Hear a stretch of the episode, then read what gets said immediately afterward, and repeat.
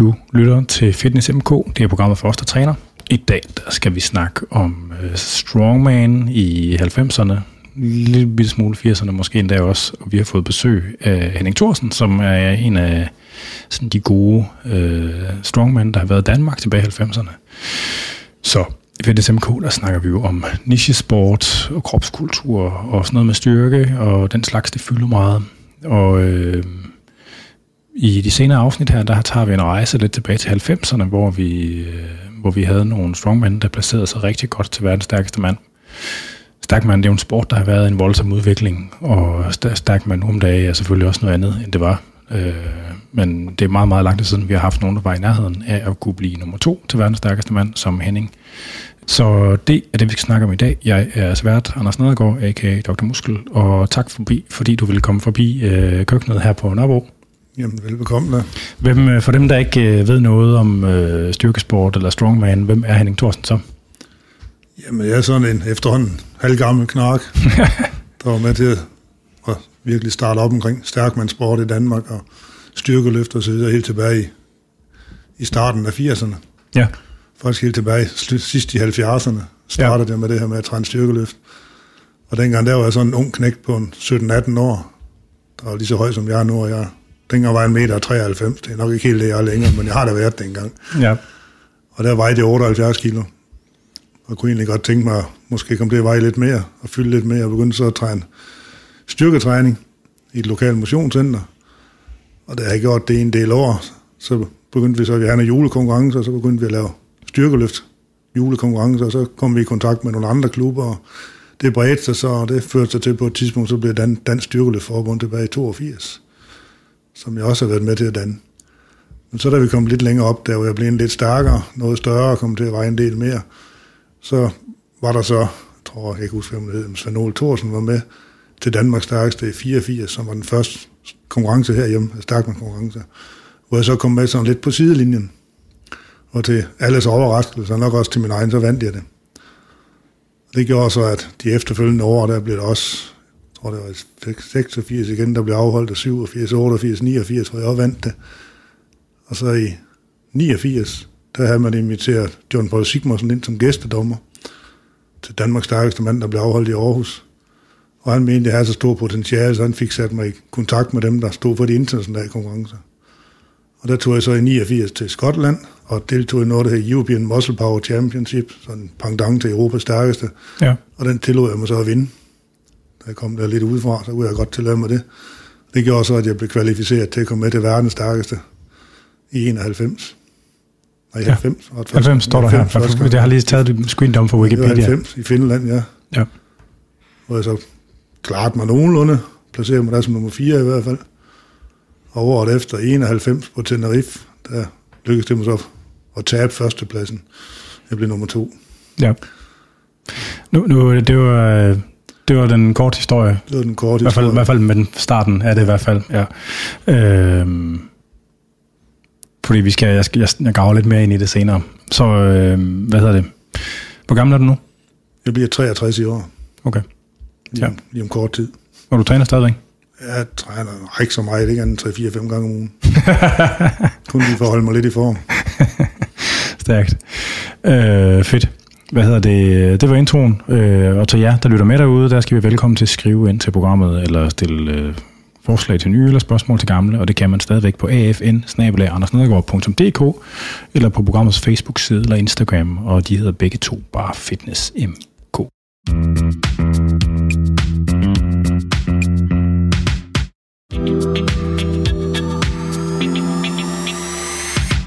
Vi er tilbage igen, og jeg kan høre din historie med at starte med det der med træning. Den minder lidt om øh, den måde, som øh, jeg selv havde det på, og formentlig mange andre, der sådan bliver grebet af det der med, sådan, med, med at løfte vægte. Øh, hvor var det henne? Det var i noget, der hed Randers Hallens Motionscenter. Randers Hallen? Randers Hallens Motionscenter. Ja, ja, ja. Det var på det tidspunkt, var det det eneste motionscenter, der var i Randers. Jamen det må også, altså dengang, det var vel før det rigtige for Det var rigtig meget før, ja. ja. Rigtig meget før. Så, altså, der har vel været en 5-10 stykker i hele Danmark på det tidspunkt? Ja, der har været i de større byer. Ja. Der var der motionscenter. Ja. Og så var der selvfølgelig vægtløftningsklubber og så videre også. Det var der også i Randers på det tidspunkt, en stor vægtløftningsklub. Ja. Men det var det eneste sådan rigtige kommersielle motionscenter, der var dengang, det var nede i, i Randershallen. Fjeren fandtes det dengang? Eller er det, var det vægtløfterklubben, ja. eller er det blevet Nej, stiftet fjeren, den har... Det været lige omkring det tidspunkt, den blev stiftet også. Okay. Det har det været, ja. Og det var udbrydere fra vægtløftningsklubben, der ville til at styrkeløft. Okay. Og træne styrkeløft og sådan dengang. Ja. Så det har været der omkring. Jeg rykkede der så op i, det har nok været i omkring 89-90. Jeg begyndte at træne på fjeren i stedet for. Ja. Og jeg var medlem. Jeg er faktisk stadig medlem. Jeg er jeres medlem af klubben. ja. Efter mange år deroppe. Så, og den eksisterer også stadigvæk fjeren, også med i styrkeløft stadigvæk. Det er ligesom inspirationen til, at jeg ville være større og stærkere. Altså, hvor, øh, altså, alt det der med træningsblade og sådan noget, jeg tænker, det var anderledes i 70'erne. Åh, oh, der gik mikrofonen ned. Lige til grund, skal vi lige sætte den op igen.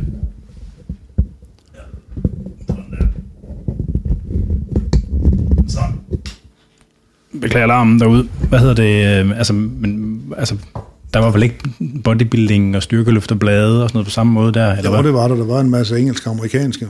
Okay, hvad var det for nogen?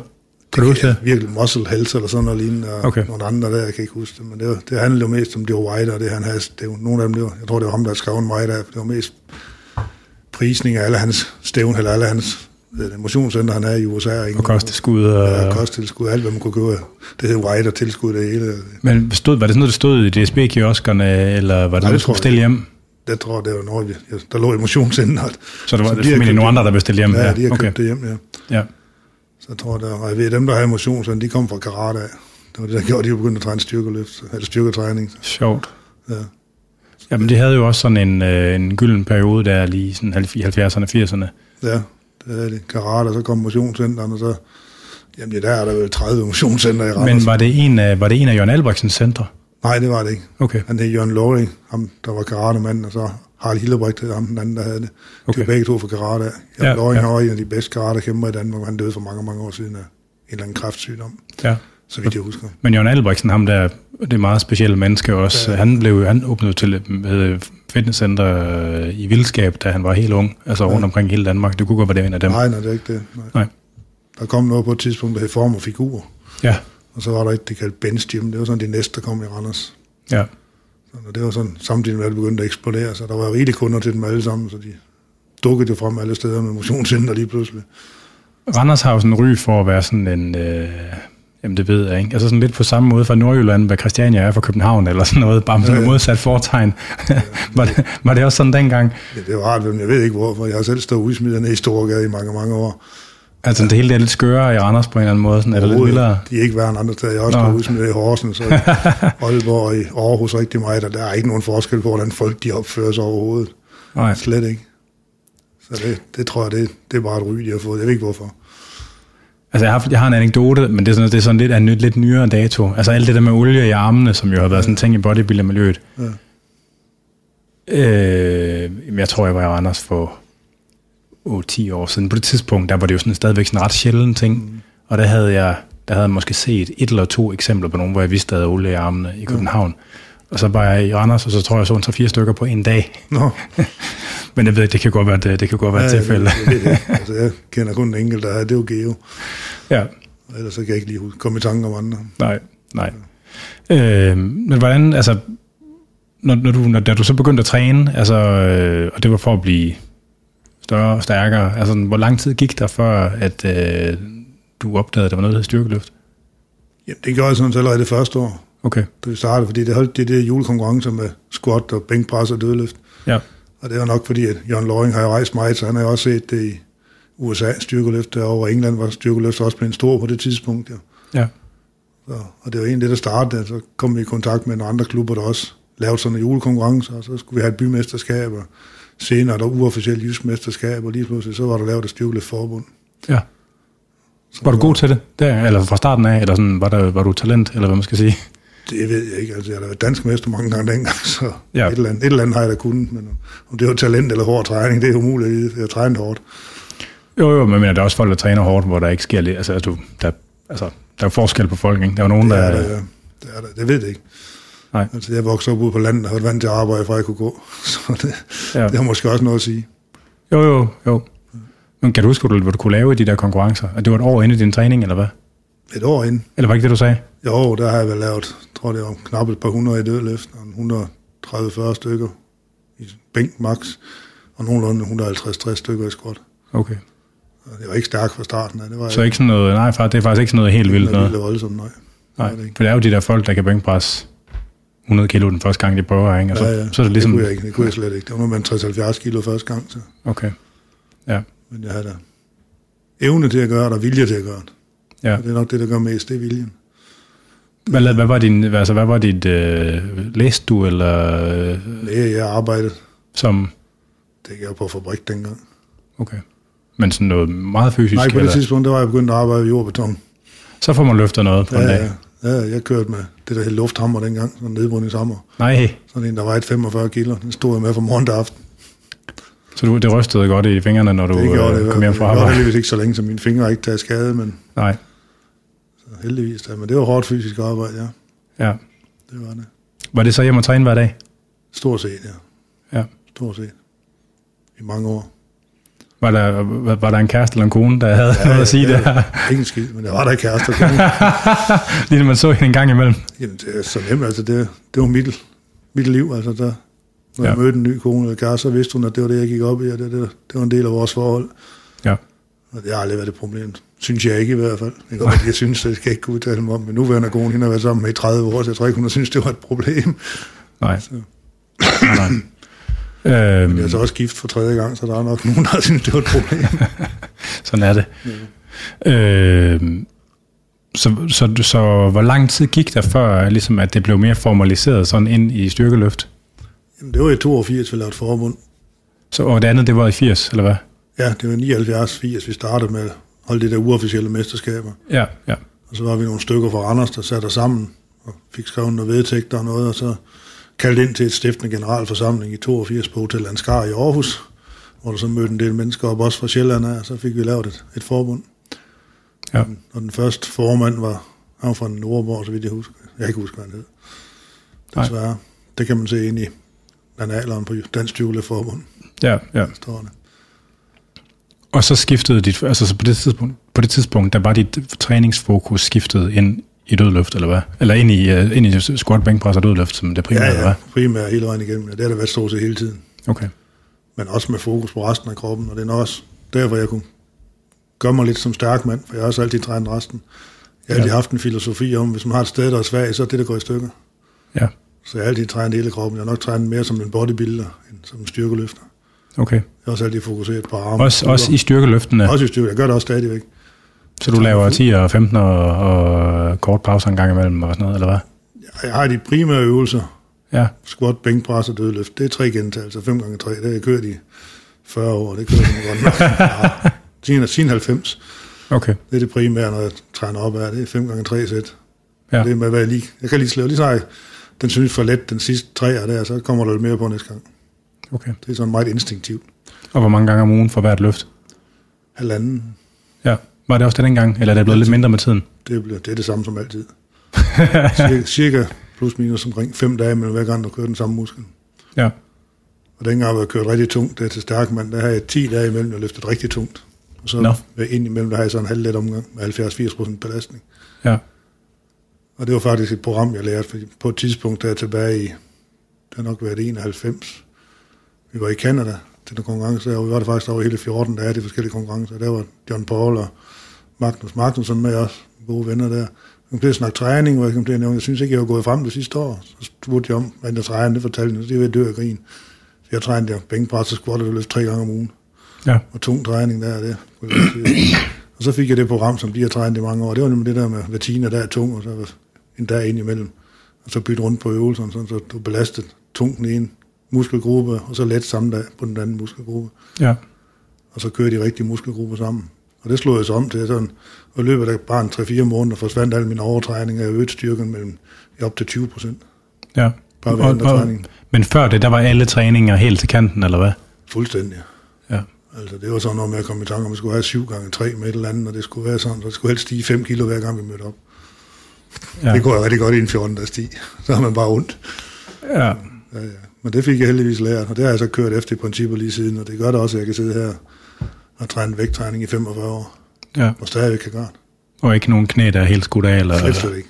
Nej. Knæ, sådan ikke. Jeg haft lidt ondt i hoften, fordi jeg fik en forstrækning på et tidspunkt, og så har jeg døjet lidt med skulderen, der heldigvis mærken nok at gå i sig selv igen.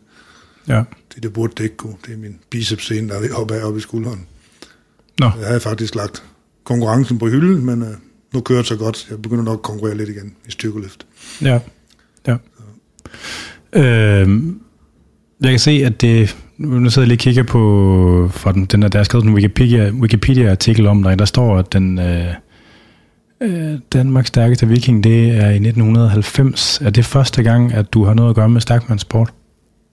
Nej, det var helt tilbage fra 84. Undskyld, 84, det er mig, der læser galt. Ja, der står 84, ja. Det er Danmarks stærkeste mand. Det er mig, der ikke kan læse indad. Ja, Ja, ja. Det var der i 84, hvor Svend Ole var med, og, og altså, det var en af Svend Oles kammerater, der arrangerede den. Det var lige inden Svend Ole tog til USA. ja. Der skulle han have været derovre med titlen af Danmarks stærkeste. Var det, altså, hvor- man, altså, du lyder som om, at det sådan var øh, øh, setup på en eller Jeg anden tror måde. ikke, de har bare ikke regnet med, at der kom en, der var lige så stor som Svend Ole, Nej. og kunne lave laserøvelser og leve lige så stærk som ham, og kunne trække en lastbil noget hurtigere, end han kunne. Hvor, Det var altså, hvor, hvor stor var du der? Altså, hvor, hvor tung var du? Der var det 128 kilo længere. Ja. Så der var jeg sådan, ikke stor og tung, men jeg kunne arbejde blandt andet, vi skulle lade sække op over et eller andet. Altså det, ja. der var der ikke nogen, der kunne være med. Jeg har håndteret sække, siden jeg var 10 år. Så taber man dem, ikke? Nej, så ryger det bare på skuldrene og så afsted. Ja. Så der har jeg altid været god til de læseøvelser der. Det, altså din aller, aller første stærkmandskonkurrence, eller hvor du sådan prøver, altså det hele, det der som jo, Det var 84. det var simpelthen til Danmarks stærkeste, der var ikke ja. nogen kvalifikation, eller, Overhovedet ikke. Vi var bare udtaget, og ja, Geo og Jan Strømand, Jan og Helge Laversen, de var udtaget, de rejste rundt med noget, der hed Stærkmans show. Ja. Dem så for øje på, de blev udtaget, de fik så overtalt om det til mig med os. Så Jeg du, trænede sammen med dem på okay, et tidspunkt. Så de vidste jo, hvad jeg kunne. ja. Og så, og så Asbjørn var med også, ja. Så var der, jeg kan ikke huske, hvem de andre var. Det, det er mange år siden, jo. Hvornår, øh, du var Danmarksmester i styrkeløft en del gange, var du allerede det på det tidspunkt Ja, det der? var jeg.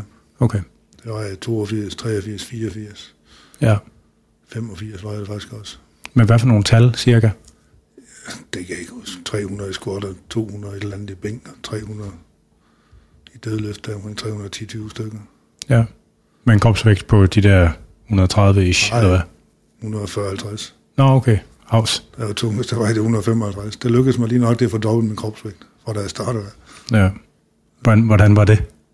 Det var tungt. Altså, når går rundt med, eller Det sådan? kunne jeg ikke mærke. Nå, Jeg kunne stadig ikke løbe. okay. Når jeg til Stærkmands konkurrencer, Highland Games, der løb vi rundt også, og når jeg lavede læseøvelser, der var ikke nogen, der kunne slå mig. Nej. Det var Magnus kunne. Han kunne løbe stærkere, men det var den eneste, der kunne slå mig til Stærkmands, eller til læseøvelser, rigtigt. Ja. Og det var en. Jeg kunne løbe. Stadigvæk. Der er mange af dem, der, ligesom, der har lavet det her ligesom med at spise sig op, der beskriver det som, at, altså, at det, sådan, det koster noget at bare gå og veje så meget. Altså, sådan, man føler sig sådan, øh, altså, Det har jeg aldrig følt. okay, Aldrig. nej. Nej. Øhm, kan du huske, om der var med til den konkurrence der? Udover Svend Ole og... Jamen, der var jeg Asbjørn, Ja, nå ja, Peter. Olsen og Jan Strømand. Han havde stået 83 ud i Aarhus i en lang årrække. Og så Helge Laursen, som var formand for Støvleforbundet i mange år, Okay, som døde for nogle år siden desværre tidligt. Han fik en blodprop i hjernen, tror jeg var. okay. Hjerneblødning eller andet, så, så desværre alt for tidligt væk. Men de var med, de tre i hvert fald. Og så var der jeg selv, og så var der en. Jeg kan ikke komme i tanke om, hvad han hed. Vi var otte i det hele. Okay. Ja. Så det var sådan det introduktion til Stærkman herhjemme. Kan du huske, hvordan det gik med resten af... Ja, kan du huske stillingerne? Hvem der blev nummer to og tre? Ja, Svend Ole blev nummer to. Okay. Jeg slog ham med et halvt point. Det var jo rigeligt. Og så Ja. mener jeg, kan huske, Geo han blev nummer tre. Okay. Fordi han var stærk, han kunne være med i både dødløft og træstammerløft og hvad der ellers var derinde. Ja. Ja. Er det så Georg Olesen, til dem, sidder Olesen, der, ja. som er død nu? Ja. Og den øvrige placering kan jeg ikke huske. Kan, var, var Georg Olesen, turnerede han allerede med at kalde sig Danmarks stærkeste mand på det tidspunkt? Nej, nej, det gjorde han ikke. Det var først mange år senere, han gjorde det. Okay. Efter vi var blevet lidt uvenner. Nå. Ja, så, så, så Georg Olsen, for, altså, han har sådan det, han er, sådan, kan man sige, han var sådan en farverig karakter i det danske styrkemiljø. Han var styrkeløfter også, men har optrådt meget med sådan noget bymarkeds Jeg noget. Og, før den tid. ja, ja. Og lade sig køre over biler og Ja, ja, ja, løfte det- ølkasser Han var det, kalde gøjleren i, i Ja. Stærkmand. Ja. Ja, Så det er helt sikkert. Han fik meget omtale, og det, sådan er det. ja. Der skal være plads til os alle sammen. Men altså, røg han, han røg på kant med det der resten af det der stærkmands noget, eller hvad, på et eller andet tidspunkt? Jeg vil ikke sige, at han røg på kant med, at han... Hvis jeg skal sige det pænt, så vil han bare gøre det anderledes. Altså det skulle være mere sådan øh, gøjleragtigt, eller hvad? Ja, så skulle det gerne være med de der øvelser, som han var god til. Bevares, ja, ja. Ja, ja. Så, så var det bedre og nemmere. ja. Når man selv vil arrangere og også selv vil deltage, så, er det, så kan der hurtigt være nogen, der synes, at det ikke er retfærdigt. Nej, Det er nok den version, jeg vil, jeg vil sige omkring det. okay. Ja. Ja, han døde jo også alt for tidligt, Geo. Han har også haft, øh, jeg ved ikke, hvad man skal kalde det, altså sådan har fart på. Det har han haft. Det er der mange, der har haft det. ja, ja. Øh, var der pengepræmier til de der stærkmandskonkurrencer dengang egentlig? Det var der. Okay, noget, der, noget, der, noget, der kunne bruges til noget, eller bare sådan symbolsk? Ah, det, det, det var nok, i forhold til, hvad man ellers kan vinde ved, for eksempel at vinde nummer to i verden, så, så er det symbolsk. Okay, Det er helt sikkert.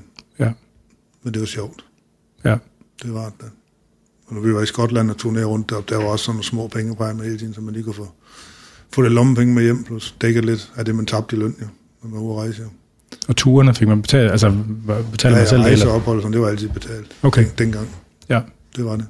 ja, Der fik man tilsendt flybilletter og det hele, og der var betalt for hoteller. Så det var ikke altid de bedste hoteller, men vi kunne da sove der. Som regel var der en seng. ja, ja. Øh, altså, men, men altså, hvor meget betød det i Danmark at blive Danmarks stærkeste mand? Mm, Første gang i 84, der var der en voldsom omtale. Det var faktisk på forsiden af alle aviser. Ekstrablad B til alle mulige andre steder. Nå, Så det, det, var, det var der meget omtale i, men så æbbede det noget ud hen ad vejen. Altså. Og i 91, der blev nummer to, der var der også en del omtaler af det. Og så Ja, vidt jeg husker, så altså det, til verdens stærkeste mand. det var det verdens stærkeste. Ja, ja. Der, der var der noget med omtale, men det er også faldet fuldstændig væk. Der er okay. ikke meget interesse i dansk medier for det der. Nej, nej, men nu er det jo på YouTube og sociale ja, medier og og det i over stedet i for. stedet for, ja. Men det er som om, der er begyndt at ske noget igen, faktisk. Ja. Altså, øh, vi har egentlig også, altså vi har fulgt det siden 90'erne frem til nu. Vi har også haft en oplevelse af, ligesom der har været sådan, været sådan en stille periode gennem nullerne. Ja. Men så, nu, er der, nu er der faktisk begyndt at ske noget igen. Blandt andet omkring hele det der Arnold Classic Show. Og, ja, ja, det legaliserer det lidt mere.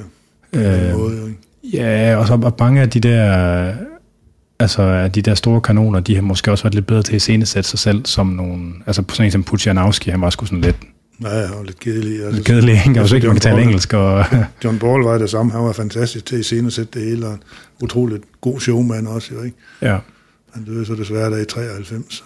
Men så er der sådan en som Eddie Hall, som jo er en kæmpe drama, drama, queen, ikke? Ja, som ja. har fået sat i gang i det hele. Ja, ja. Og Thor, som er kendt fra fjernsynet, ikke? Så, Ja, man siger, at han siger heller ikke så meget. Altså, han er ikke sådan så... Sådan en stille viking der. Ja. Men så er der jo, der er jo kommet sådan, der er jo kommet ham, øh, øh, Martin Slissis, som er halv amerikaner, halv et eller andet. Ja, ja. Han er også god. Altså sådan, han, han virker som en fucking nice fyr. Altså, Jeg, ved ikke, jeg kender ham ikke. Jeg går indrømme, jeg går ikke specielt ret meget op i. Nej, nej, nej. Det, gør jeg ikke. men det, altså, det, der har også været mangel på gode karakterer et stykke tid på en eller anden måde. det ikke? har der helt sikkert. Der, der er nogen, der har været sportsfolk og ikke optrædende. Der har ikke været showmænd imellem sådan rigtigt i mange Nej. år. Men det er jo også en af de ting, altså som, nu, nu lytterne, de må bære over med mig, fordi jeg ved godt, jeg har sagt det flere gange, men det her ligesom med, at stærkmand, det findes i sådan et mærkeligt rum, som der er sådan en halvvejs sport og halvvejs performance øh, gøjler, vil, måske vil du sige, ikke? Ja, men jeg tager ikke fejl af, at alle vil vinde. Nå, ja, men, men, men, ligesom, men for eksempel det her med, at, øh, Det at bliver ikke taget seriøst, ligesom meget andet sport gør. Det gør det ikke. Nej. Nej, nej, men øh, sådan noget, så for eksempel, hvem, vælger, hvem vælger discipliner? Så er der altid noget slag om, at der til den konkurrence, så er der blevet valgt discipliner til at favorisere den. Altså ved alt sådan Det er noget. altid det. Altså sådan noget, ikke? Jamen, det var også dengang, jeg var med på verdensplan der. Når vi så øvelserne i konkurrence, så vidste vi også, hvordan nogen, og i hvert fald, hvem der var 1, 2 og 3. Ja, Det vidste vi på forhånd. Fordi vi vidste jo, hvem der var god til hvad. Ja. Og vi kunne ikke alle sammen være gode til alle discipliner. Nej, nej. Så det var så nemt. Altså, vi vidste, hvem der vi placerede som 1, 2 og 3. Ikke nødvendigvis, men i hvert fald i top 3. Ja, Der kunne jo være en smut og hister her, ikke? Men vi vidste altid nogenlunde, hvem der ville vinde den og den disciplin. ja. Og så bare, hvem der ellers var sekundær længe. Ja, de discipliner, man ikke var så god til, det afgjorde så, hvor højt op man placerede sig. Ja, ja, ja. Har man altid, altså har man altid fået point på samme måde, hvor man sådan har fået point for placeringer? Ja, Det gjorde man dengang også. det gør man også, ja. Og det er fuldstændig lineært. Altså en, en placering tæller som et point. Altså, Ja, hvis du bliver nummer et. Hvis der er otte deltagere, så førstepladsen får 8 point, og så nedad, gradueret nedad. sådan har det altid været. Ja, hvis der var 10, så starter med 10 point, og så nedad. Ja. ja. Så har jeg altid gjort det. Øhm, oh. Der var en telefon, hvor vi pauser skulle lige. Så tager vi en skiller.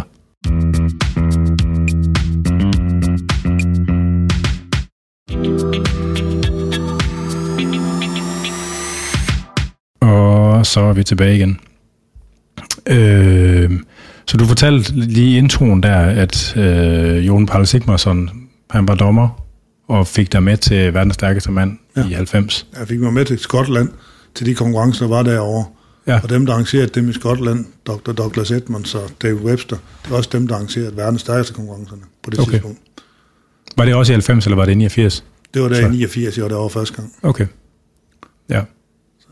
Var det, hvad fanden hed det der medie, WCI, eller sådan noget, der arrangerede verdens stærkeste mand dengang også? Det der, ja, det var et eller andet tv-selskab. Ja, ja.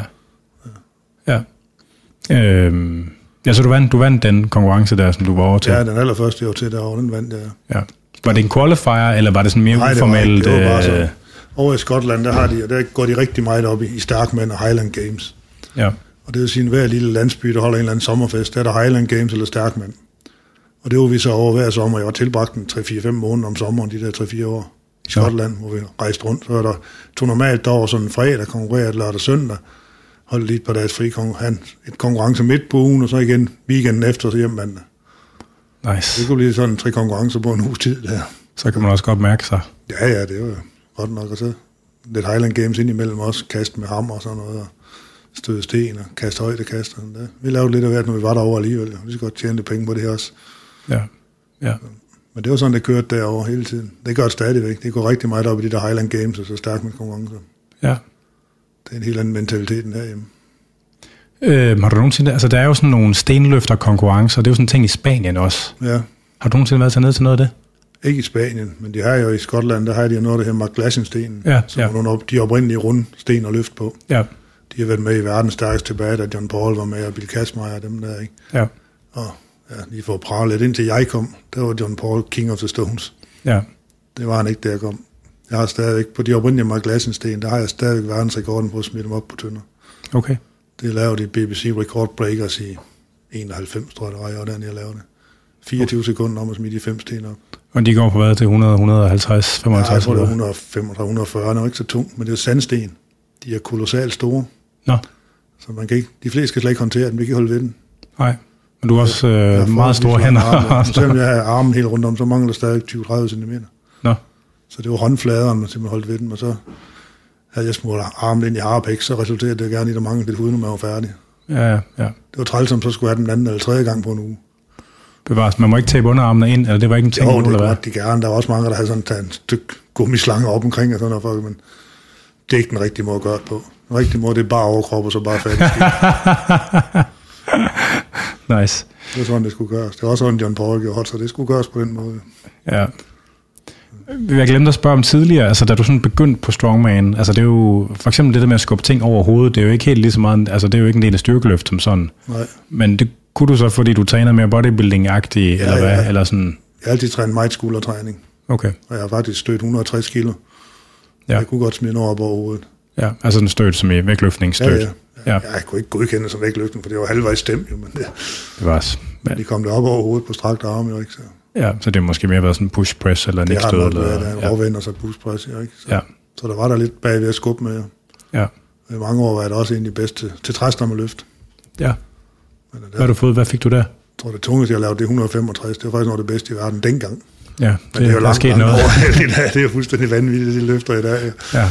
Men de træner så også specielt på, det gjorde vi jo ikke ret meget dengang. Vi Altså- altså, bare styrketræning, og så stillede de op. Så jeg, altså, du, jeg fik, du fik ikke lavet støbt sten og walk ikke- handles? Jeg og- godt nok en træstamme på et tidspunkt. Det var, fordi jeg rejste lidt rundt og optrådte. Så jeg lavede en træstamme til det. til, til selv at optræde med, eller til at træne med? til optræde, og vi brugte den også til at træne lidt med, selvfølgelig, når man havde den. Jo, ikke? Okay. Men i dag ligger der i hver motionscenter, hvor det laver det stærkt, men der ligger der en træstamme, om ikke andet så i stål. Ja. I dag får alle øvet set. Der er en anden presseteknik. Det er mere bryst, end det er skulder. Rent faktisk, når skal op. Ja. En forfærdelig rack-stilling. Ja, det er, det er ikke ret sundt for ryggen. Øh, så, men, men hvad med farm walk handles og yoke og... Nu er jeg ude for landet, der er fra en fattig familie, og der lærer man det, man får i hænderne, det holder man ved. Ja. Så det gjorde jeg bare. Så du, det var ikke, men du, det var ikke noget, du købte ikke en dims til at begynde at træne det specifikt, eller sådan, altså... Og jeg havde fået lavet nogen, men det var mest noget, det lå inde i klubben, så vi rende og lege med den derinde. Okay. Altså det er noget andet, så kan man, eller kan man ikke. Ja. Men arbejder du stadigvæk som jord- og betonarbejder, altså hvor lang tid op i den? Jamen det gjorde jeg hele vejen igen. Okay. så får man måske også nok grebstræning derfra, det ved jeg ikke. Ja, det var det nok. Altså, jeg har en stærk underarm, det er fordi, jeg kører grav- gravmaskine. Det er primært underarmen, du bruger der. Du har også meget, meget store hænder. Det har jeg så også. Jeg har, nogle de største hænder. Jeg har mødt en gang. Det var landstræner for det amerikanske styrkeløfthold. Han havde større hænder end mig. Ja, altså du har lange fingre og Altså, lange aldrig- tykke fingre. Så har jeg aldrig mødt nogen med længere hænder, end jeg har. Den jeg kender en, der har lige så stor hånd. Det er min søn. Nå, han, han er samme statur, eller hvad? Ja, han vinder også de der grebsøvelser. Han er med i stærk mand. Sjovt. Han holder bare ved. Han har også lært at holde, hvad det er, han får i hænderne. Ja. Må han stille op i stærk mand? Ja, lidt for sjov skyld. Okay. For sjov skyld. Har du set Mark, ham med Mark Felix? Ja, jeg har set ham, ja. Jeg lægger mærke til hans hænder også. Ja, de er også store. Det er sådan helt sindssygt. Han har hænder på størrelse med håndbold eller Ja, sådan noget. ja. Det er fuldstændig vanvittigt. Ja, det er godt. Det er også derfor, at dengang der var, kunne der, var der heller ikke nogen, der kunne slå mig i walker. Nej. Har du nogensinde øh, været på de der Captain of Crush? Nej, Så du ved, altså det er sådan nogle grippers med vildt stor modstand i. jeg har haft fat i nogle af dem, men det er først dag på mine ældre dage, så Så de findes sådan nummererede serier. Ja, Ja, altså, ja, ja, ja. ja.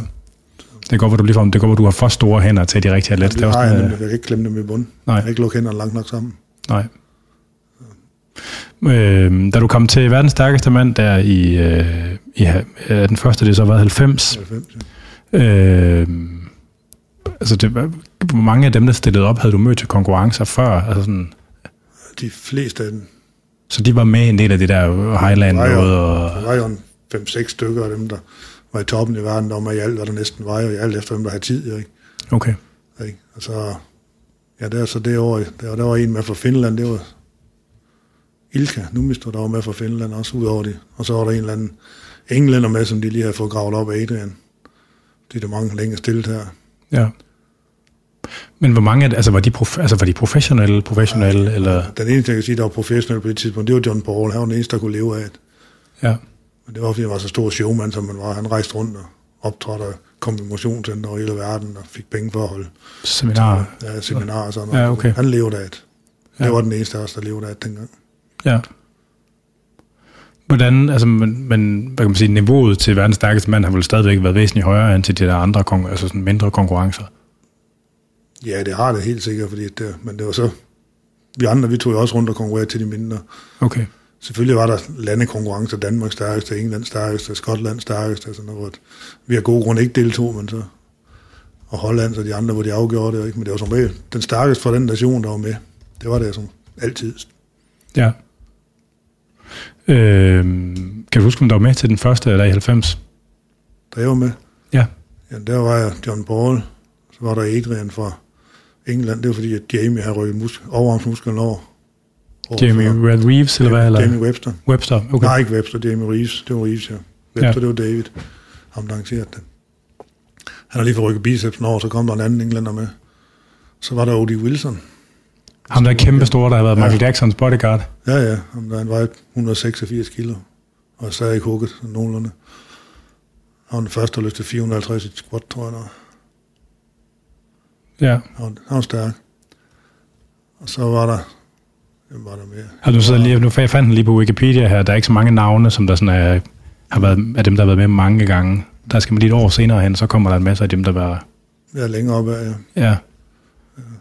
Øhm, men hvad var det, hvor, hvor var det henne, den første konkurrence der? Det var i Finland. Ja. Var det også sådan noget med, at det blev optaget på video, og så blev det først sendt nogle måneder senere? Ja, det blev optaget, det blev filmet af det der tv-selskab. Jeg tror faktisk, det var BBC, der filmede det dengang. Og så var det først til jul, eller sådan noget, Ja, det ja, blev det, først sendt til jul, ja. det er så mærkeligt et system. ja. Og så skulle man egentlig holde det hemmeligt indtil da, hvem det var. Sådan var det, det var det fuldstændig det samme. Ja, ja, men det, blev, det var ikke ret nemt at holde det hemmeligt. Nej, nej, bevares. Men, nej, men, altså, men det, det gør de jo stadigvæk, det der. Ja, men det var fordi BBC havde det som en af deres juleudsendelser. Som, det var sådan en tradition, jeg har haft i mange år. Er det det, der, det er det, der i virkeligheden er årsagen til, ligesom, at det er sådan en traditionsting relateret til det? Det er jeg næsten sikker på, at det var derfor, fordi det skulle vises der. Fordi i den her tid, så virker det sådan, øh, Ja, som et anachronisme. Eller, ja det var altså. i stedet for bare at sparke det ud. Dengang havde tv-selskabet en anden magt, end de har i dag. jo.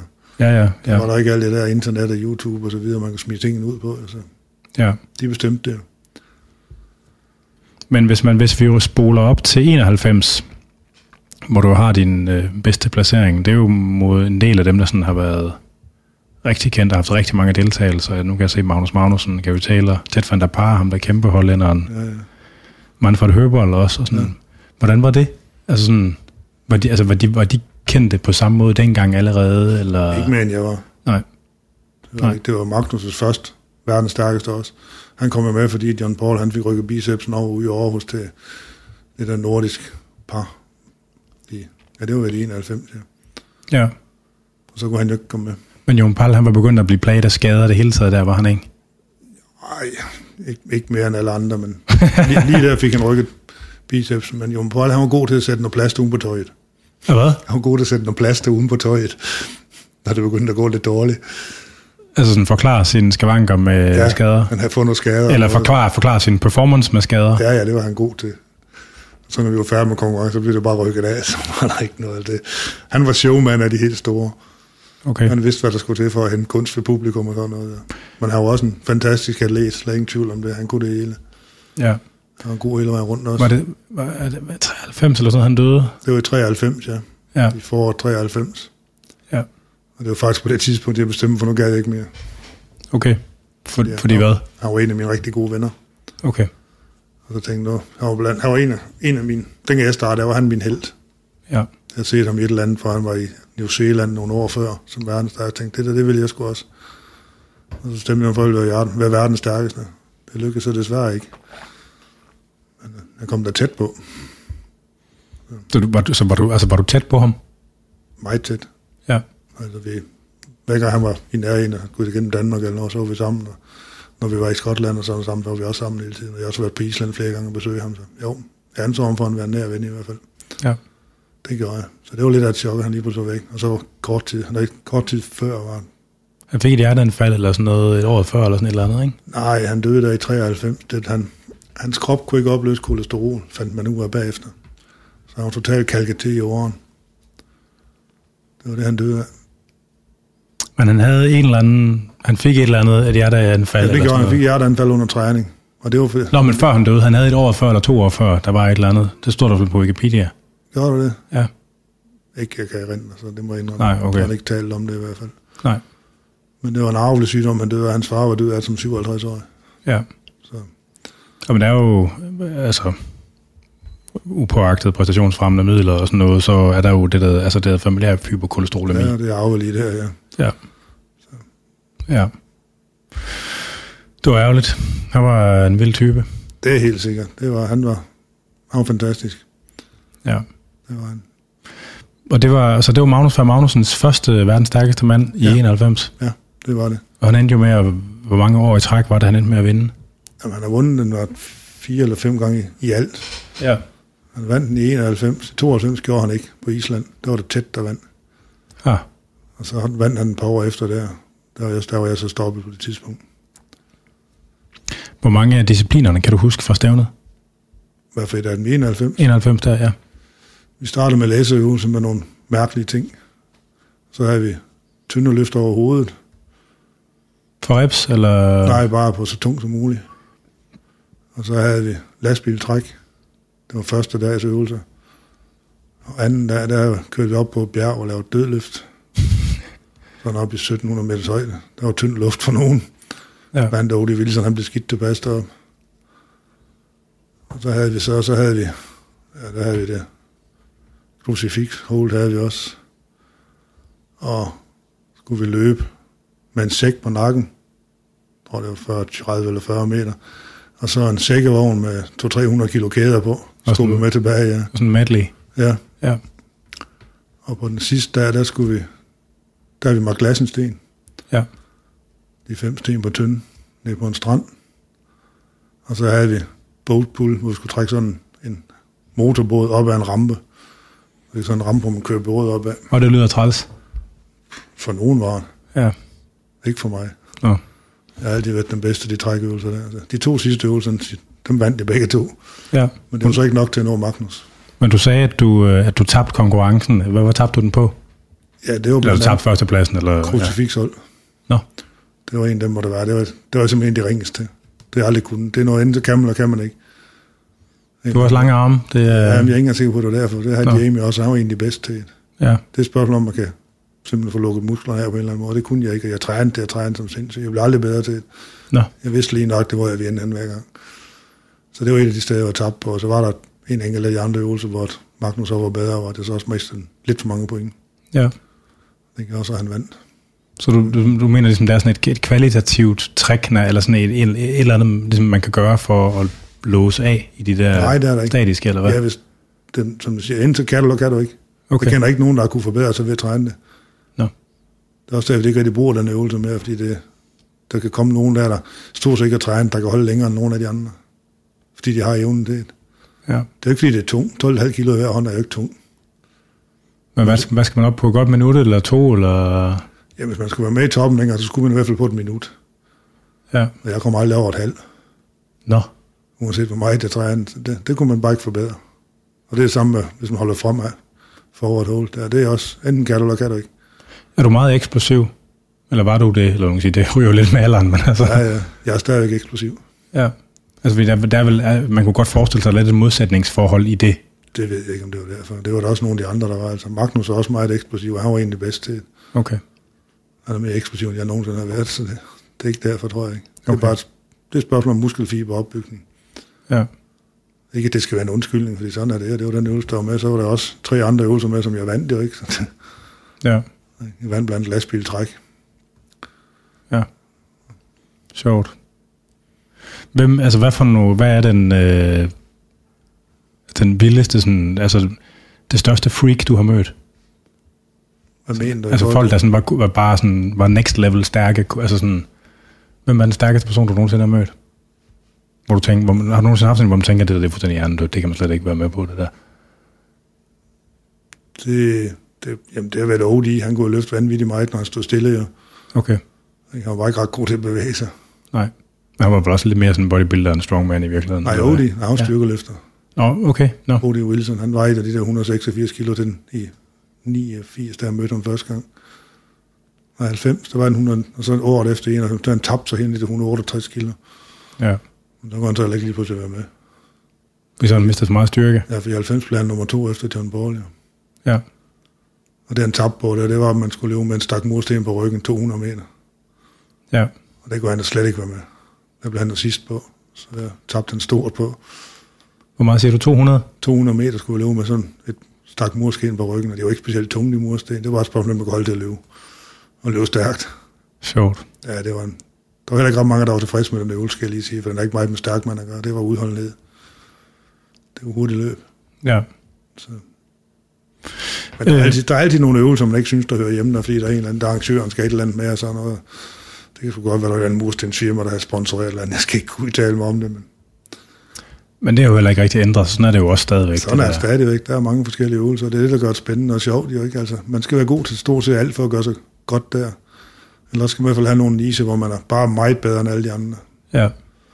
Og så er der så nogen, hvor man er knap så god. Tænkte du, at du kunne vinde over Magnus van Magnussen der? Jamen, jeg har altid taget det konkurrence for at vinde. Ja. Altid. Det var da planen. Nå, men sådan, også i forhold til, hvad man sådan kan og ikke kan, og sådan øh, det- forudsætninger og... Ja, jeg havde da forventet at vinde det år. Okay. Det havde jeg, så jeg var. Fordi du vidste, hvad de kunne på forhånd, og du kendte disciplinerne, eller... Ja, ja, jeg har ikke lige regnet med, at jeg ville gå så meget ned i de to, jeg gik ned i. Nej. Så du havde siddet og talt placeringer, og... Eller Nej, hvad? egentlig ikke. Altså, det var bare sådan, vi vidste, hvad vi kunne. Vi Okay. vidste, hvem der var med. Ja. Så det, det, Ja. ja. det gik bare ikke helt efter planen.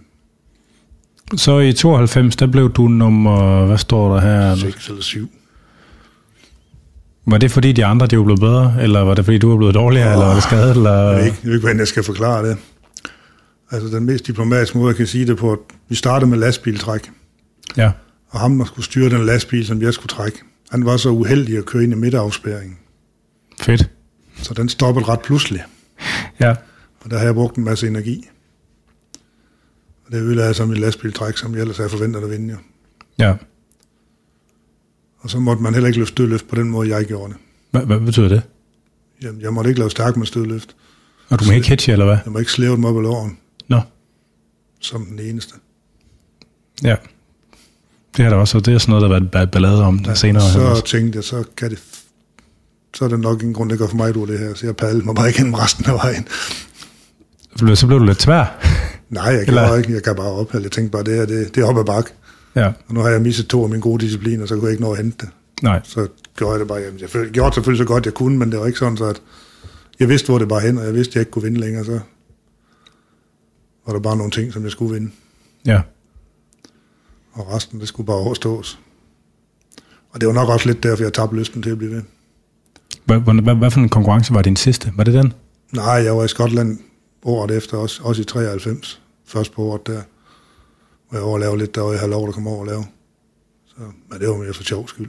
Men du trænede stadigvæk ikke altså sådan uh, stærkmandsdiscipliner, altså sådan som almindelig træning, eller hvad? Nej, det gjorde jeg stort set ikke. Nej. Jeg kunne finde på en gang, at man trænede lidt træstamme, og så, jeg var en af de øvelser, jeg trænede, men det var så med til Highland Games. Det var vægt over, over højde. Højdekast med 25 kilo vægt. Det har du så nok ikke gjort i, i centret, tænker jeg. Nej, nej, det gjorde jeg, det gjorde jeg hjemme i haven. ja. Og så trænede jeg og torsing også, og hammerkast og sådan noget. Boede du stadigvæk i Randers der? Ja, jeg Okay. boede uden for Randers, når det hed Sønderbæk. Ja, ja. Så du stod og kastede med træstamme ude i haven? Nej, det var på boldbanen op bag ved skolens boldbane. Og blev pedellen ikke sur så? Nej, jeg fyldte hullerne op efter mig. Jeg synes bare, det var sjovt. ja. Ja. De her, øh, altså de her Highland, altså den her tradition med de der konkurrencer i Skotland, er det, det er noget om sommeren, ikke?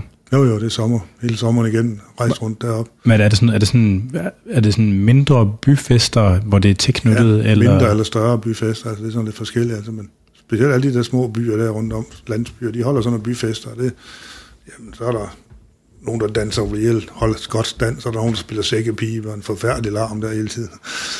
Så det skal man lige vende sig til. Og der er alle mulige former for konkurrencer, og nogen, der driver for rundt med for og sådan noget. Og så er der Highland Games, og nogle gange var så stærkmandskonkurrencer. Er der nogle af de der byer, ligesom der er særlige, altså hvis man skal, tage til, hvis man skal på sommerferie for, i Skotland for at se noget der, hvor, hvad for en af dem skal man så se? Nå, Ved du det? Det kan jeg knap huske. Det er, næsten, det er en lidt, lidt større landsby. Okay, Så er det næsten helt sikkert, der er der på et eller andet tidspunkt. ja. Er der lokale med også, altså sådan, eller er Ja, det... der er som regel lokale folk med også, eller i Ja. hvert fald ja, skotsk folk, nogen fra området der er.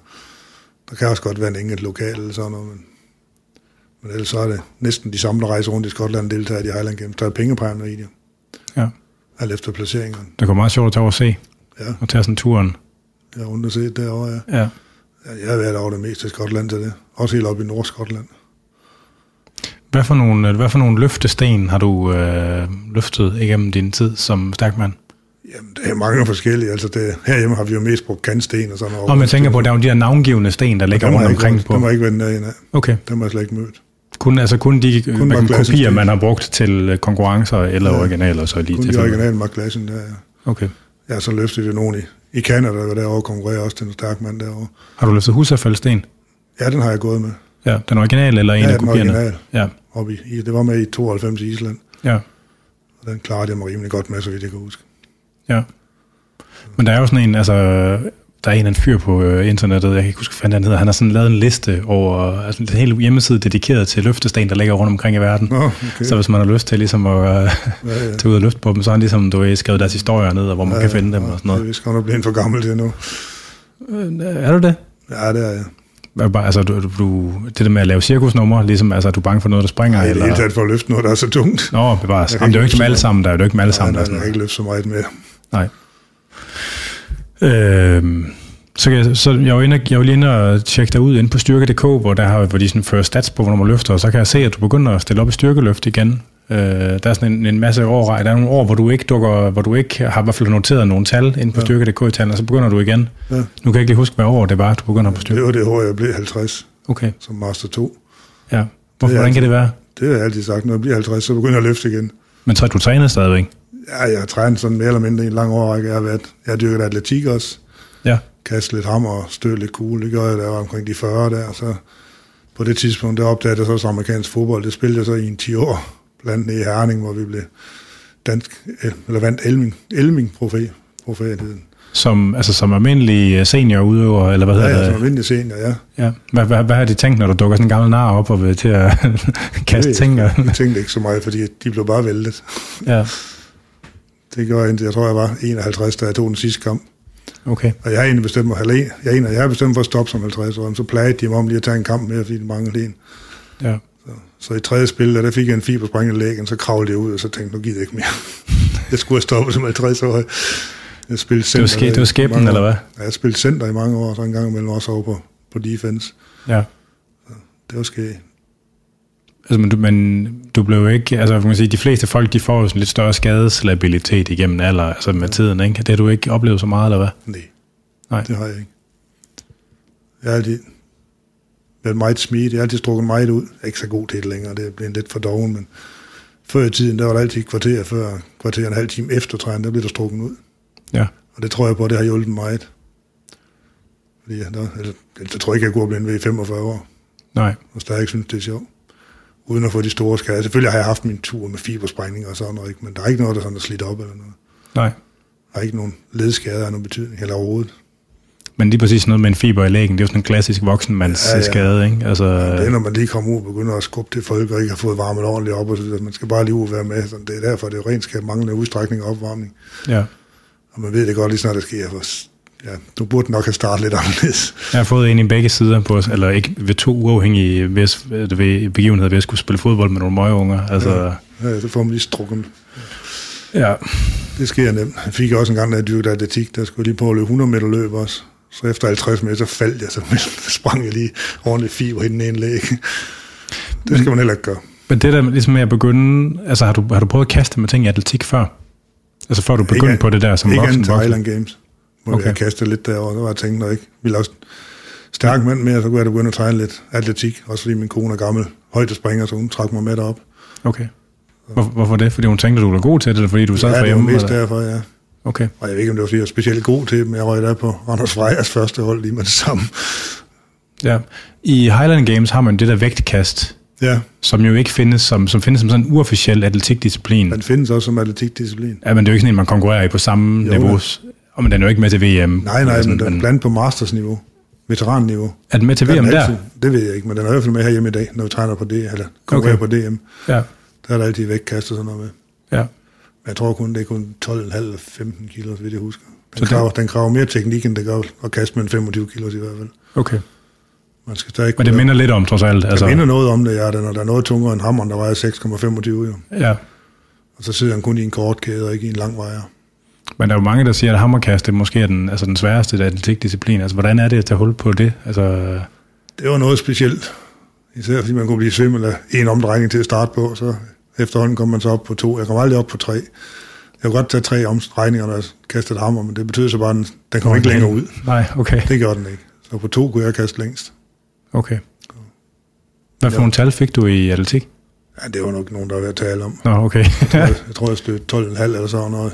Og så har jeg vel kastet nogen af 40 i hammer. Det er det hele. ja. Det var ikke voldsomt store tal, men dengang var der ikke så mange gode hammerkaster herhjemme. Nej. Men når du har det der ligesom, at du stiller op for at vinde, altså hvordan er det så at begynde på noget, som man er altså sådan halvt dårlig til, eller man skal sige, eller sådan? Det skulle prøves. Okay. Altså, jeg har også viljen til at prøve det, også selvom det måske ikke går så godt, som jeg tror, så bliver jeg ved alligevel. Ja. Ja. Hvor meget, hvor meget styrketræning lavede du ved siden af det der? Ja, dengang trænede jeg nok kun tre gange om ugen. Så du har aldrig haft helt pause med styrketræning? Nej, ikke sådan fuldstændig. Jeg kan måske tage en måned en gang imellem, og sådan bare være træt af det hele. Eller, haft en skade, en fiber eller et eller andet. Så, men det er også det meste, jeg har væk derfra. Sådan. Ellers har jeg altid trænet på forskellige niveauer. Hvordan, hvordan har din styrke så ændret sig over årene der? Dem bliver jo mindre og mindre. Nå, men altså, hvis, det- hvis, de, hvis du i 20'erne, slutningen af 20'erne har taget 300, 200, 300 eller sådan noget, altså hvor meget, hvordan har det ændret sig, da du til det var 30, til du var 40, til du var 50? Ja, eller? op til jeg var 40 der, havde man en idé om, man kommer aldrig under 200 i bænke. Jeg bænkede 240, da jeg var stærkest, Okay, og det er altså før dragteren. ja, Og jeg har squattet over 340, og jeg har dødløftet 3,5 ja, og guld. Ikke? Så der var lidt at falde tilbage på. Men øh, lige pludselig så efter jeg blev 50, jamen da jeg stillede op som 50 år, der squattede jeg 235 og bænkede 200 og dødløftede 235. ja, Og her til VM i 19, der squattede jeg 195 og bænkede 165. Det gik jeg helvede til. Og så squattede jeg, dødløftede jeg 190. ja, Det var så nok til at blive verdensmester, så behøvede det ikke mere. nej, Så for 60 år. ja, ja, Det er det, jeg siger. Man skal bare blive gammel nok, så kan man blive verdensmester. ja, ja. Men der er jo mange, øh, altså nu, nu ved jeg ikke, hvordan du har det, men der er jo mange sådan, som, af dem, som er sådan i det der med styrkesport og muskler og sådan, som, altså der er jo sådan noget, det handler ikke kun om nogle tal og nogle løft, der er også noget identitet og noget, altså der er en masse identitet hægtet op på at være den store alfa på en eller anden måde. Altså, og det, hvis man har lidt for meget af det, så er det fandme hårdt nogle gange, øh, når man krydser de der 50 år, og tænker, de begynder at gå ned ad bakke. Altså, eller så er det ekstra hårdt i hvert fald. Jeg ved ikke, om, om altså, hvad tænker du om det? Jamen, det ved jeg ikke, hvad jeg tænker. Jeg tror ikke, jeg tænker så meget om, for jeg har det godt med at træne vægt, og jeg har det bedst, når jeg træner vægt. Ja. Jeg har det bedst, når jeg er i forholdsvis god form. Ja. Ikke? Så det tænker jeg ikke over. Jeg er da godt klar, at jeg er langt fra så stærk, som jeg har været. Ikke? Men så må jeg trøste med, at jeg nok er stærkere end de fleste på min egen alder. Om du er stærkere end de fleste, der er noget yngre jo. Altså, når jeg mener, at om det lyder ikke som, du er ramt af det, men jeg har bare talt med nogen. Det er også en ting inden for kampsport. Altså det der, ligesom, det der med, når man begynder at skal konfronteres med, at man ikke længere er en fandens ka- kal. Altså, øh, Jeg, jeg tog jo et bevidst valg ja, i 93. Nu stoppede jeg med det her. ja, Helt bevidst. Og så smed jeg 30 kilo skopvægt ja. i løbet af ganske kort tid. Har du, har du strugglet meget for at skulle holde vægten op? Ja, det gør jeg. Jeg skulle æde hele tiden for at holde vægten op, så det var bare at spise mindre, og så, Skal det selv? så kom det stille og roligt af sig selv. Skulle du spise nogle klamme ting for at holde dig op? Overhovedet ikke. Okay. Kun Nå. ting, jeg kunne lide. Man, har, man har hørt nogle historier om, hvad folk de gør. Ja, det gør jeg aldrig, og jeg har bare spist meget. okay. Jeg har heller aldrig, og det er det er en proteinproducent nok ikke så glad for. Jeg har heller aldrig gået særlig op i proteinkost og alt muligt andet tilskud. Aldrig nogensinde. Nej. Jeg har bare spist. Hvad har du spist? Jamen, alt muligt andet end grøntsager dengang. Det kunne jeg ikke lide dengang. I dag, spiser, i dag spiser jeg grøntsager, vil jeg sige. Men alt muligt andet ellers. Kartofler, pasta, sovs og masser af kød. det, uh, det er episk. Ja, nej, men det, øh, ja, men det skal man jo nu om dagen. Sådan er det. Det skulle man måske hele sit liv. Men altså, Det er man nok skulle jo ikke, men i dag kan jeg faktisk lide det. Det kunne jeg ikke dengang. nej. Så man ændrer heldigvis også smag med årene. Ja.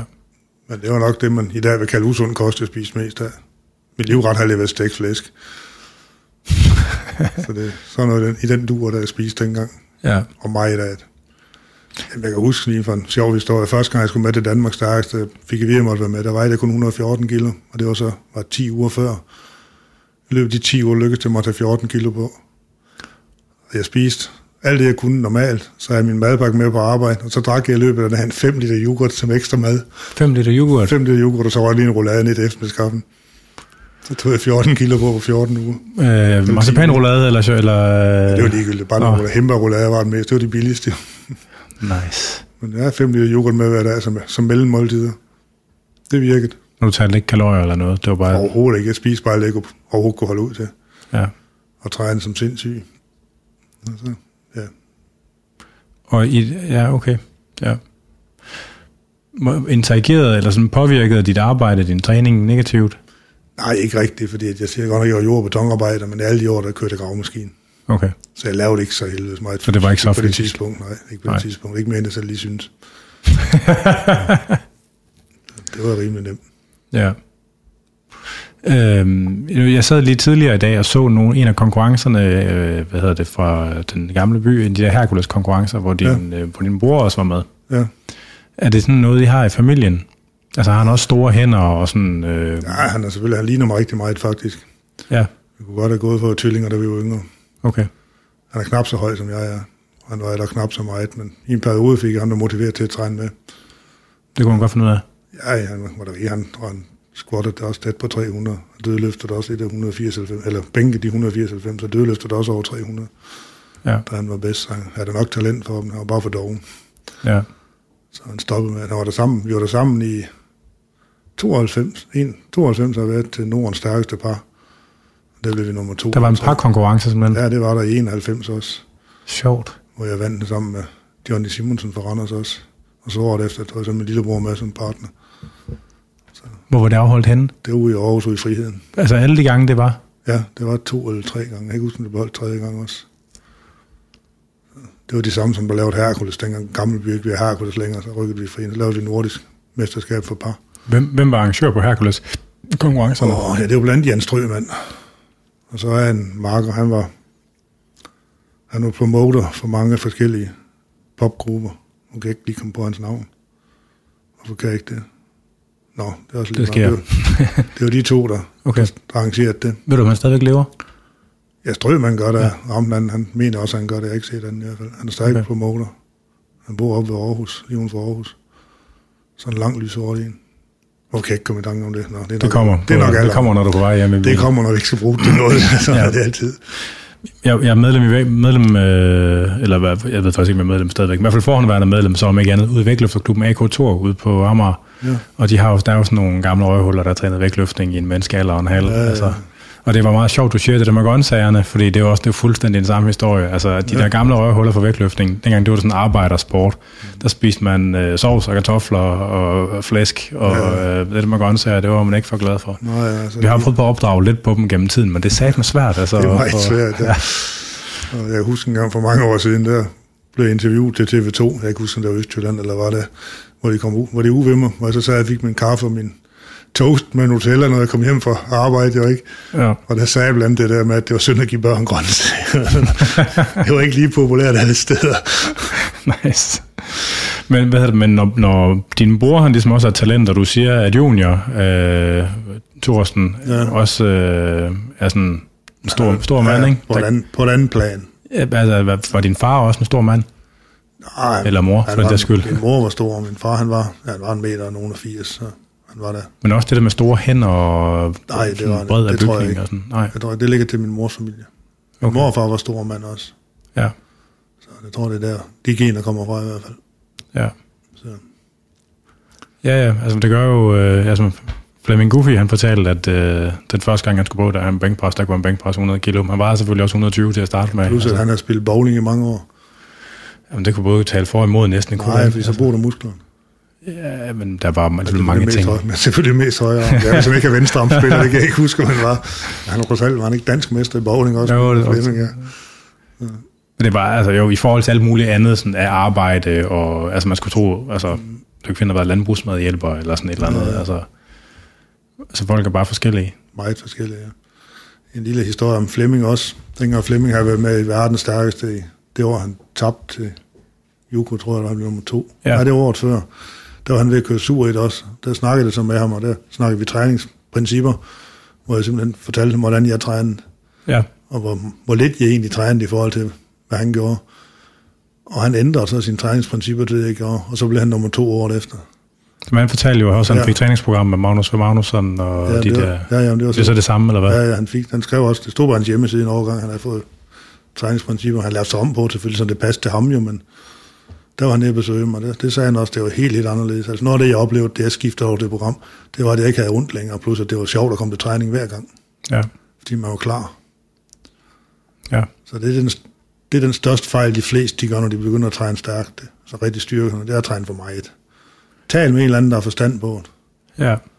Det er ikke gået over det der, kan jeg hilse at sige. Nej, det er det nok ikke. Nej. Altså, jeg kan da huske, da vi startede også, som jeg sagde på et tidspunkt, så tænkte vi, vi skal træne bænkpres og dødeløft, og, eller squat og dødeløft, det skal vi træne hver dag. Og det gjorde vi i en uge 14 dage, der kunne ingen af os, der kunne gå. Nej. Så var det ligesom over.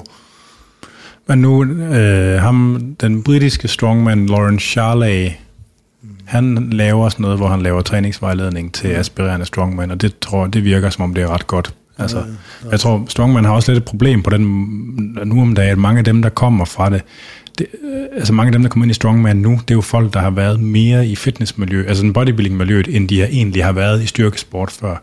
Ja. Og så har man også, får man lidt nogle uvaner i forhold til, hvordan man tænker på, at træning skal være, fordi der er fandme meget forskel på at træne for for store buler og træne for at løfte tunge ting. Altså, Det er der, ja, for hvis du virkelig skal have noget vægt på, så kan du ikke holde til at træne hele tiden. nej. Så skal der altså være hvileperioder indimellem. Ja, det lette, det tæller. Ja, Altså, det det, be- altså, tæller lige så godt. Altså det, fik et kursus for mange år siden i med atletik, om træning inden for atletik, og de kører nemlig de principper, ja. hvor man virkelig belaster, og så går man ind og belaster knap så meget. Det gør så, at når man så endelig er udvildet i musklerne, så har han lige fået 1, 2, 3, 5 procent mere, end den ellers ville have fået, fordi man lige tager den let gang der midt i. Ja, ja, Og det var faktisk først, da jeg fik det kursus, jeg fandt ud af, hvad der var, jeg gjorde. Ja. Hvorfor det virkede. ja, det giver, det giver mening. Ja. Øhm, du er stadigvæk engageret i Styrkeløftforbundet? Det er jeg, jeg er næstformand i Dansk Styrkeløftforbund, Ja. Og meget andet. Har du, været, altså, har du været helt ude af det en periode, eller har du altid har haft en jeg. eller anden Den tilknytning? periode, hvor jeg lavede stærk, men der var helt ude af styrkeløft, fordi det, kunne ikke, det harmonerer ikke ret godt sammen. Nej, De er ikke så gode venner, nej. så derfor så meldte jeg mig helt ud af den periode der. Er det sådan et øh, kært barn for dig, eller hvad man skal kalde det, styrkeløft som sport? Ja, det er det. Jeg har selv været med til at starte den i sin tid, så det, jo, det, Så der er noget effekt, Det der var- ja, hænger med også. i det. jeg er også international dommer og rejser også meget ud og dømmer. Skal blandt andet til Sverige her næste weekend. Okay. Ja, næste weekend og dømme nordisk mesterskaber derovre. Og der skal jeg føre min datter med, som også er, ja, Er hun stærk? nej, ikke specielt. Hun ikke trænet sig helvedes meget, men hun er dommer. Nå, Hun er okay. international dommer Jeg skulle lige... Hun kommer med også okay. ud og dømmer, så det hygger vi os med. Det er en del af familien. Konen har også været dommer. Nå. Har også altid trænet styrke, men ikke stillet op. Styrkeløft har været igennem sådan en sjov udvikling, ligesom hvor, det, altså, hvor der sneser alt det her udstyr ind, Ja, og nu er Classic, eller Raw, eller man kalder det, er jo ja blevet klassisk, kæmpe stort ja. igen. Altså det er sådan, meget, meget større nu, ja. men ja, du har jo ligesom, jeg ved ikke, hvornår udstyret begyndte at snige sig ind. Det gjorde dengang, lige inden jeg stoppede med styrkeløft, jeg tilbage. Der var de første bænkprestrøjer begyndt at komme. Var det det første, der kom? Altså, eller var Nej, det? vi har hele tiden haft nogle løfterdragter. Okay. Men de løfterdragter, vi brugte dengang, der, tilbage der i 80'erne, de kunne give måske 10-20 kilo. Ja. Mere kunne de ikke give. Så sammen med knæbind og det hele, så regnede vi 10-20 kilo mere, end vi ellers skulle køre med uden. Og, Og der er det flere hundrede kilo, de får, eller 100 kilo, de får ud af det. ja, ja. Men, men altså, når man, de, de der, de første dragter, Ja. altså, hvorfor sagde man, at man brugte det? Var det fordi, det føltes rart, eller var det fordi, man var det at bevidstheden om kilo? Eller? Det var for at støtte. Det var Ja. primært derfor, sikkerheds skyld. Det er derfor, man har bælte og dragt og så knæbind på. Og knæbind, dem har jeg næsten altid trænet squat med knæbind. Okay, Det er også derfor, min knæ ikke fejler noget i dag. Det er jeg sikker på. De har altid været holdt på plads. ja. Fordi jeg har ikke en særlig flot squat-stil. Det har jeg sgu ikke. Altså, når Nå. jeg skal op igen, der klapper jeg knæen sammen. Nå. Lige så sparer man lige 5 cm. det er ikke særlig sundt for knæen, men mine de har holdt til de 45 år, så ja. det er der en grund til. og Det er, fordi jeg har passet på, og så har været varmet op og strukket ud. Så retorikken omkring det har været den så fuldstændig parallel med den, der er om bælte og knæbind.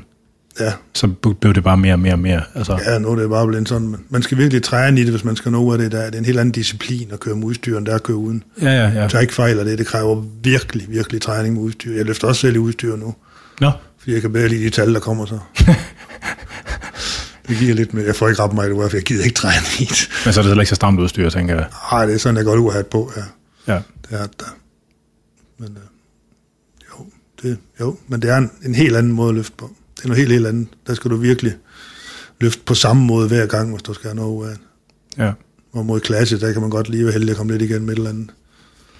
Men så kan man så sige, klassisk, der er det dig selv, der løfter, der er, der er dragten, der løfter noget af det. Ikke? Det, det er det, der er diskussionen, jo, ikke? Jo. Og det, der så også er lidt sjovt, det er, at mange af de klassiske rekorder er faktisk næsten lige så store som dem i udstyr. Det det er dansk eller internationalt? Internationalt. Ja, men det er der så nok også nogle andre grunde til. Er der Det ikke? kan så godt være, ja. De måske kan lidt mere, end andre kan. Der er nogen, der... Og gør lidt mere. Ja. Fordi der er Det er jo så- sket nogle helt vilde ting med alle tallene. Altså, det, det er jo gået helt amok. Altså, Ja, ja, men det er det også. Men nogle af løfterne her, jamen, vi har også nogle rigtig, rigtig gode løfter her, jamen, jo ikke? ja, ja, ja. Det, det er ikke kun derfor, det er også talent. ja. At der er jo, altså man kan sige, hvis der er 10 gange så mange udøvere, eller 20 eller 30 Ja, der gange. er rigtig, altså, rigtig mange styrkeløfter nu. Ja. Ja. Men der er ingen tvivl om, at det, vi har fået klassisk ind, det har givet mange flere mod på at prøve. Ja. Så når de så kommer så langt, de synes, de kan i klassisk, så får de mod på at prøve udstyr også. Og der, der er løfter til alle dele. ja. Og vi har der klubber, der går op i det, det hele også. Og folk, der kan træne i begge dele. Og gør meget ud af det også. Ja. ja, for et par måneder siden, der lavede podcast med nogle dame, som øh, hun har kraften squattet 200 i, hvad er hun i? 65, eller hvad hedder det, eller 66, Eller... eller... Var det. Åh oh, gud, det er så pinligt, det kan jeg ikke huske nu. Og det er en af vores gode løfter. Ud fra Rødovre, Ars. Og det er Emma. Emma, ja. Emma Badaljen. Ja, Ja, hun er rigtig sød. ja. Men det er, det er, ja, det er tre gange kropsvægt. Det er jo, Ja, ja, det er helt vildt. Hun er virkelig talentfuld. ja. Helt sikkert. Og så gør hun kæmpe arbejde i klubben derude også. Okay. Det gør hun virkelig. Når de holder stævner, så er det hende, der styrer det hele. Nå. Ja.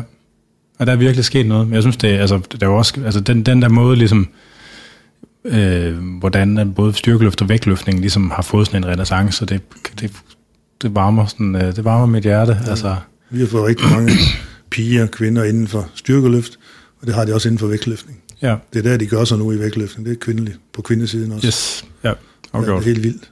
Nu træner jeg, når jeg er herovre på Sjælland, så træner jeg ude i AK Atlas ude i Slagelse, når jeg er derude. Ja. Og det er helt vildt, alle de Frank? kvindeløft. Ja, ude i Frank, ja. Ja.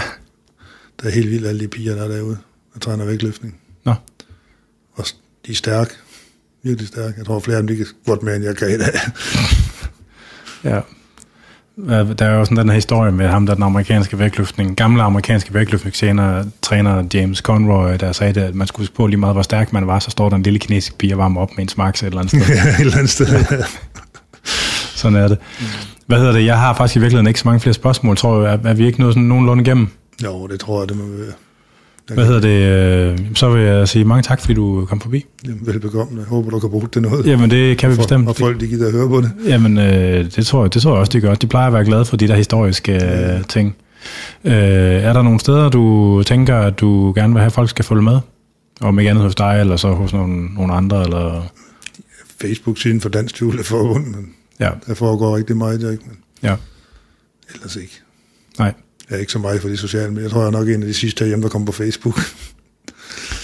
Du er på Facebook. Jeg er på. Facebook, Nu er folk ja. begyndt at hoppe af igen. Det er ja, ja, så... ja, ja, men jeg bruger det ikke til andet at kigge på en gang imellem. Så. Nej. Og så, men det er fordi, at som næstformand i Dansk Tvivlerforbund og formand for dommerudvalget og står for stævner, og det er også, så er man nødt til et eller andet kommunikationsmiddel. Ja. Og der er Facebook altså rimelig god til det. Man kan jo godt have Messenger uden at bruge Facebook. Det er jo sådan en ting.